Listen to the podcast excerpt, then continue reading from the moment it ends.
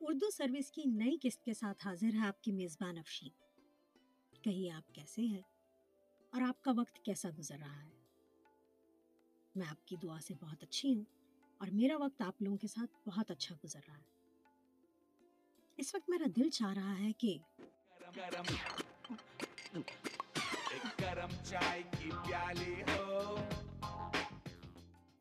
اور مزہ آ جائے اس ہلکی ہلکی سردی کے موسم میں۔ صرف میں اور آپ ہی نہیں، ایک دنیا دیوانی ہے اس مشروب کے پیچھے۔ پانی کے بعد دنیا میں انسان سب سے زیادہ چائے ہی پیتے ہیں۔ اب سوچنے کی بات ہے کہ ہم سب کو چائے پینے کی عادت کیسے لگی؟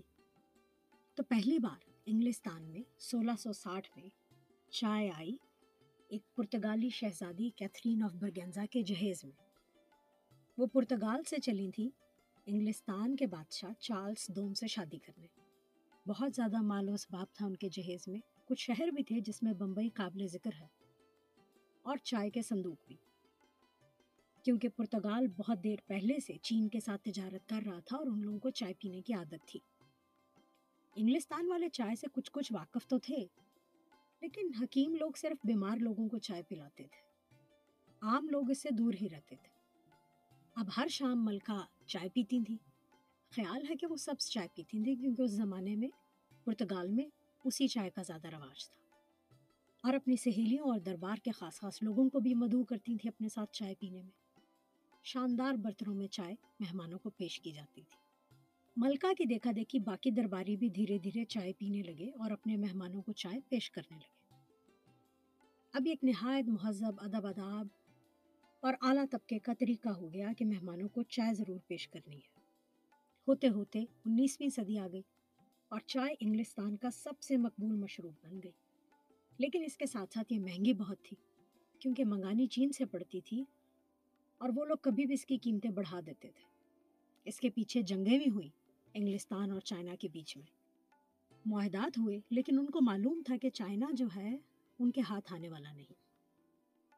چائنا کو رام کرنے کے لیے بہت عرصے سے وہ پوسٹ کے پھول یعنی افیم ہندوستان سے وہاں بھیجتے تھے اور وہاں سے چائے منگواتے تھے اپنے لیے۔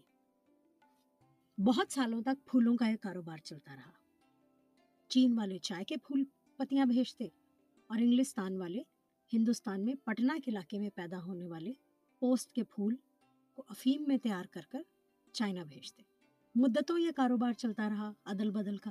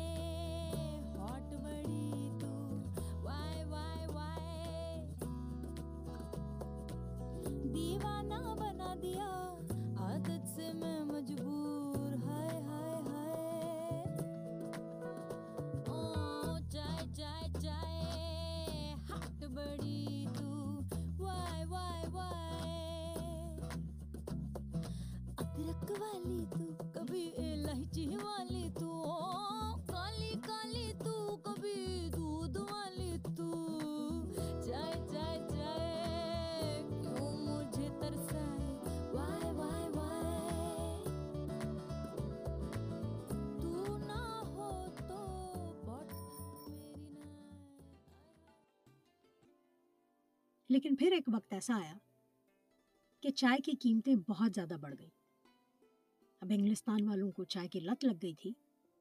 ان کو تو چائے ہر قیمت پہ چاہیے تھی۔ تو ایسٹ انڈیا کمپنی نے سوچا کہ ہم کیوں نہ اپنی چائے اگانے کی کوشش کریں تاکہ چائنا پر یہ انحصار ختم ہو جائے اور ہم خود کفیل ہو سکیں۔ آخر کار دنیا میں اتنی کالونیز ہیں ہماری ہماری سلطنت کا سورج کبھی غروب نہیں ہوتا، تو چائے ہمیں ان سے کیوں منگوانی پڑتی ہے؟ ایسٹ انڈیا کمپنی نے بہت عرصے سے یہ کوشش شروع کر رکھی تھی کہ کسی طرح چین سے چائے کے پودے اور بیج کو منگایا جائے اور اس کو کہیں اور اگانے کی کوشش کی جائے۔ لیکن یہ اتنی آسان بات نہ تھی، کیونکہ چین صدیوں سے ایک الگ تھلگ جزیرہ تھا اور اس نے غیر ملکیوں کا داخلہ بند کر رکھا تھا۔ اور چائے کے باغات اور چائے کی فیکٹریز کو تو وہ ایک قومی راز کے طور پر چھپا کر رکھتے تھے۔ اور کوئی غیر ملکی جو تھا ان میں نہیں جا سکتا تھا۔ تو ایسٹ انڈیا کمپنی نے ہائر کیا جان فارچون کو، جو کہ اس زمانے میں فزک گارڈن کے ہیڈ تھے۔ ہارٹیکلچرسٹ تھے۔ پھول پتوں سے بہت پیار تھا اور ایک دو بار پہلے بھی وہ چائنا جا چکے تھے اور وہاں سے نادر اور نایاب پودے لے کر آئے تھے۔ اب کی بار انہیں ایسٹ انڈیا کمپنی کی طرف سے یہ کام سونپا گیا کہ وہ چین جائیں ان علاقوں کا دورہ کریں جہاں سبز چائے اور کالی چائے دونوں بنتی ہیں اور اس کے ہزاروں نمونے کسی نہ کسی طرح کلکتہ بھیجیں تاکہ ان کو ہمالیہ کے میدانوں میں اگایا جائے۔ کیونکہ وہاں کا موسم اور زمین کی زرخیزی چین کے موسم اور زمین کی زرخیزی سے ملتی جلتی تھی۔ کتابوں کی کتابیں اور ان کی اپنی خود نوشت ہے۔ اس جان جوخم سفر میں کہ کیسے انہوں نے وہ چائے کے پودے حاصل کیے کیسے بھیس بدل بدل کر وہ مقامی چینی باشندوں کے ساتھ ان فیکٹریز میں گئے اور انہوں نے دیکھا کہ چائے کو کیسے سکھایا جاتا ہے اور کیسے اس حالت میں لایا جاتا ہے جس حالت میں ہم تک پہنچتی ہے اور ہم اس کو ابالتے ہیں۔ ایسٹ انڈیا کمپنی اس زمانے کی بہت بڑی ملٹی نیشنل کمپنی تھی ملکوں تک اس کا کاروبار پھیلا تھا؟ اور انہوں نے ہائر کیا ایک آدمی کو دنیا کی تاریخ میں سب سے بڑی انٹلیکچوئل پراپرٹی کی چوری کے لیے۔ دس پندرہ سال کی جان جوخم محنت کے بعد چائے کے باغات جو تھے، وہ ہمالیہ میں سہارنپور کے علاقے میں پھلنے پھولنے لگے۔ اور وہاں سے بھیجی جانے والی چائے انگلستان کے لوگوں نے پسند کرنی شروع کر دی۔ دھیرے دھیرے ہندوستان والوں کو بھی چائے پینے کی عادت ہو گئی۔ اور یہ وقت آیا کہ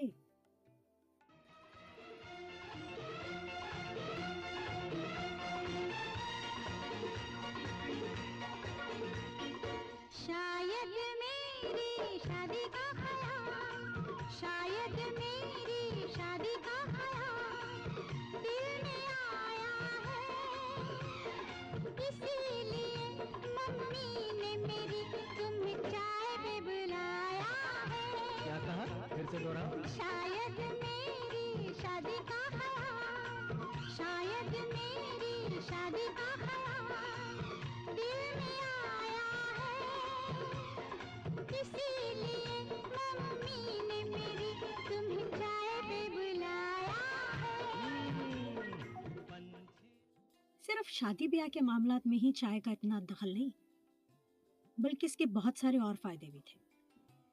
چائے چونکہ ابلتے ہوئے پانی میں ڈال کر بنائی جاتی ہے، اس سے بہت ساری بیماریوں سے بچت ہو گئی۔ اور پوری پوری بستیاں جو ہیضے کی وبا میں صاف ہو جاتی تھیں، جب انہوں نے چائے کو اپنی روزمرہ زندگی کا حصہ بنایا، تو یہ وبا ختم ہو گئی۔ کیونکہ پانی ابالنے سے اس میں تمام جراثیم مر جاتے تھے۔ چائے چونکہ اب کینیا اور ہندوستان میں بافرات پیدا ہو رہی تھی، اس کی قیمتیں کم ہو گئی کیونکہ چین کی اجارہ داری ختم ہو گئی۔ اب چائے جو تھی وہ زیادہ خالص مقدار میں ہر شخص کو میسر تھی۔ اردو ادب میں اے حمید کو ایک بڑے ناول نویس اور افزانہ نگار کی حیثیت سے جانا جاتا ہے۔ مجھے تو ان کے کالم اور شخصی خاکے بہت زیادہ پسند ہیں۔ چائے کے عشق میں کسی ادیب کو شاید ہی میں نے پڑھا ہو کہ اتنا گرفتار ہو۔ اس قدر خوبصورت پیرائے میں چائے کا ذکر کرتے ہیں کہ وہ شخص جس نے کبھی چائے نہ پی ہو، اسے لگے کہ نہ جانے وہ کس نعمت سے محروم ہے۔ بارش، سماوار، خوشبو، ان کا ایک تحریری سلسلہ تھا جو کہ ہفتہ وار اخبار میں چھپتا تھا۔ بہت چھوٹی تھی میں تب میں نے پڑھا تھا لیکن ابھی بھی لاہور کی پرانی گلیاں، چائے، میری یادوں کا حصہ ہے چلیے میں آپ کو سناتی ہوں۔ ویسے تو بہت ذکر ان کی بہت ساری تحریروں میں چائے کا ہے، جو اس وقت میرے پاس موجود ہے ان میں سے میں نے آپ کے لیے کچھ منتخب کیا ہے۔ یہ حمید کہتے ہیں، جہاں کوئی نہ ہو، وہاں چائے اپنا برقع اتار دیتی ہے۔ اور ہنا کے عطر میں بسے ہوئے ریشمی رومال سے اپنے ہونٹوں پر آیا ہوا پسینہ پوچھتی ہے۔ اور بالوں میں لگے ہوئے سرخ گلاب کے پھول کو پھر سے سجاتی۔ مجھے امیلیا ہوٹل کا ایک خالی کمرہ بڑا اچھا لگا، کیونکہ یہاں میں تنہائی میں چائے سے مل کر باتیں کر سکتا تھا۔ میں نے چائے کا آرڈر دیا۔ چائے بھی آئی نہیں تھی کہ اس کی خوشبو پہلے آ گئی۔ یہ شرف بھی کسی کسی ہوٹل یا مکان کے دیوان خانے کو نصیب ہوتا ہے کہ چائے سے پہلے اس کی خوشبو آ جائے۔ پھر مجھے چائے کی چوڑیوں کی کھنکار سنائی دی۔ میں سگریٹ سلگاتے ہوئے رک گیا۔ میں چائے کی موجودگی میں سگریٹ سلگانا چاہتا تھا۔ پھر چائے آ گئی۔ سیالکوٹ کے امیلیا ہوٹل کے خالی کمرے کی چائے۔ اس نے اپنا ریشمی برقع اتار دیا۔ پھر ہنا میں بسے ہوئے ریشمی رومال سے ہونٹوں پر چمکتے پسینے کے موتی پوچھے۔ سفید موتی سرخ ہنا کی خوشبو میں جذب ہو گئے۔ اس چائے کا رنگ زعفرانی تھا۔ میں اور چائے اکیلے کمرے میں بیٹھے دیر تک باتیں کرتے رہے۔ سیالکوٹ کی اس پہلی چائے کا خوشبودار ریشمی رومال آج بھی میری مٹھی میں ہے۔ سیالکوٹ سرسبز ہے، خوشبودار ہے، زندہ ہے۔ اس کی چائے کی خوشبو زندہ ہے۔ اس کے اندر چائے کا محبت سے بھرا ہوا دل اسی طرح دھڑکتا ہے، مگر اس سے وہ پہلی ایسی تنہائی کی ملاقاتیں نہیں رہی۔ چائے یا تو صرف اپنے محبوب کا ساتھ چاہتی ہے اور یا اپنی محبت کے کسی رازدار کا۔ وہ چاہتی ہے کہ یا اس کا محبوب اس کے سامنے بیٹھا ہو، یا وہ رازدار ہو جو اس کی محبت بھرے خط لے کر اس کے محبوب کے پاس جاتا ہو۔ مگر اب وہ بات نہیں رہی۔ چائے سے بہت کم تنہائی میں ملاقات ہوتی ہے، وہ اکیلی کبھی نہیں ملتی۔ اس کے ساتھ اس کے شور مچانے والے رشتہ داروں کا ہجوم ہوتا ہے۔ اور آپ جانتے ہیں کہ جب آپ کی محبوبہ کے ارد گرد رشتہ داروں کا ہجوم ہو، تو آپ اس کے ساتھ اپنے دل کی کوئی بات نہیں کر سکتے۔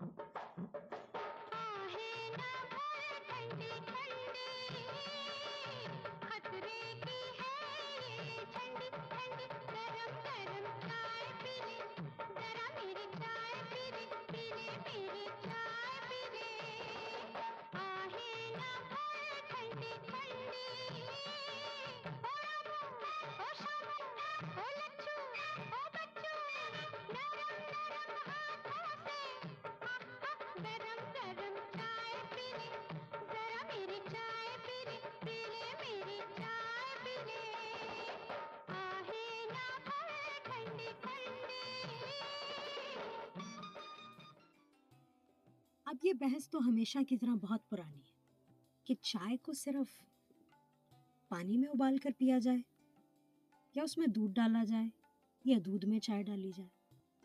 انگلستان میں تو ابھی تک یہ بحث چلتی ہے کہ چائے کی پیالی میں پہلے دودھ ڈالا جائے یا چائے۔ ایک رواج کی تو سمجھ آتی ہے کہ چائے کی پیالیوں میں وہ ٹھنڈا دودھ پہلے اس لیے ڈالتے تھے کہ ابلتی ہوئی چائے پیالی کو توڑ دیتی تھی۔ پھر ایک اور وجہ بھی ہے کہ چائے چونکہ مہنگی تھی۔ تو غریب لوگ دودھ میں تھوڑی سی چائے ڈال کر پیتے تھے۔ امیر لوگ چونکہ چائے آسانی سے خرید سکتے تھے، اس لیے وہ چائے میں تھوڑا سا دودھ اور چینی ڈالتے تھے اس کی تلخی کو کم کرنے کے لیے۔ آج بھی انگلستان میں لوگ اس بات سے اندازہ لگاتے ہیں کہ آپ کا تعلق کس خاندان سے ہے؟ آپ کے ابا و اجداد غریب تھے یا امیر تھے۔ وہ صرف آپ کو چائے پیش کرتے ہیں اور دیکھتے ہیں کہ آپ اپنے لیے چائے کیسے بناتے ہیں۔ دنیا کے ہر ملک میں چائے پینے کا اپنا الگ طریقہ ہے۔ کوئی بھی طریقہ صحیح یا غلط نہیں ہے۔ جس کو جیسا من بھائے۔ آپ بتائیے کہ آپ کیسی چائے پینا پسند کرتے ہیں؟ اور دن میں کتنی بار پیتے ہیں؟ ہم میں سے تو کچھ لوگ دن میں اتنی چائے پیتے ہیں کہ اگر کبھی خون دینے کی نوبت آ جائے تو جسم میں سے خون کی جگہ چائے ہی نکلے گی۔ چائے پینے کی عادت کو آپ اتنا ہلکا نہ جانیے۔ اس کے بہت سارے فائدے ہیں۔ ماضی میں اس نے لاکھوں لوگوں کی زندگیاں بچائی ہیں۔ ایک وقت تھا کہ لندن میں پچاس سے ساٹھ ہزار لوگ ہیضہ کی وبا میں مر گئے تھے۔ جب چائے عام لوگوں تک پہنچی اور انہوں نے پینا شروع کی، تو ان کی صحت بہتر ہو گئی۔ وہ ایسے کہ چائے کو ابلتے ہوئے پانی میں ڈالا جاتا تھا۔ جس کی وجہ سے وہ بیماریوں سے محفوظ رہتے تھے۔ فوجی، جب کبھی مہمات پر جاتے تھے تو ان کو ڈیلی راشن دیا جاتا تھا چائے کا، تاکہ وہ چائے پیتے رہیں دودھ اور چینی ڈال کر، جس سے کہ ان کی غذائی ضروریات بھی پوری ہوتی رہیں اور وہ جگہ جگہ کا گندا پانی پی کر بیمار نہ ہو تو اگر آپ کا کوئی دوست جو آپ کی طرح چائے سے محبت نہیں کرتا اور ہر وقت آپ کو چائے پینے کا تانا دیتا ہے آپ اس پروگرام میں بتائے گئے سارے پوائنٹس ان کے گوشت گزار کریں اور انہیں بتائیں کہ آپ کا چائے پینا کس قدر فائدہ مند ہے۔ بلکہ انہیں بھی پینی شروع کر دینی چاہیے۔ اب آپ اپنا خیال رکھیے گا اور اپنے پیاروں کا بھی۔ آج پوڈ کاسٹ سنتے سنتے چلیے، ایک اچھی سی چائے بنائیں اور پئیں اور کسی ایسے شخص کو پلائیں جس کے لیے آپ نے آج تک چائے نہیں بنائی۔ شاید ان کو اچھا لگے آپ کا چائے بنانا۔ اگلے ہفتے پھر آپ سے ملاقات ہوگی، ایسے ہی کسی نئے موضوع کے ساتھ۔ یار زندہ، صحبت باقی۔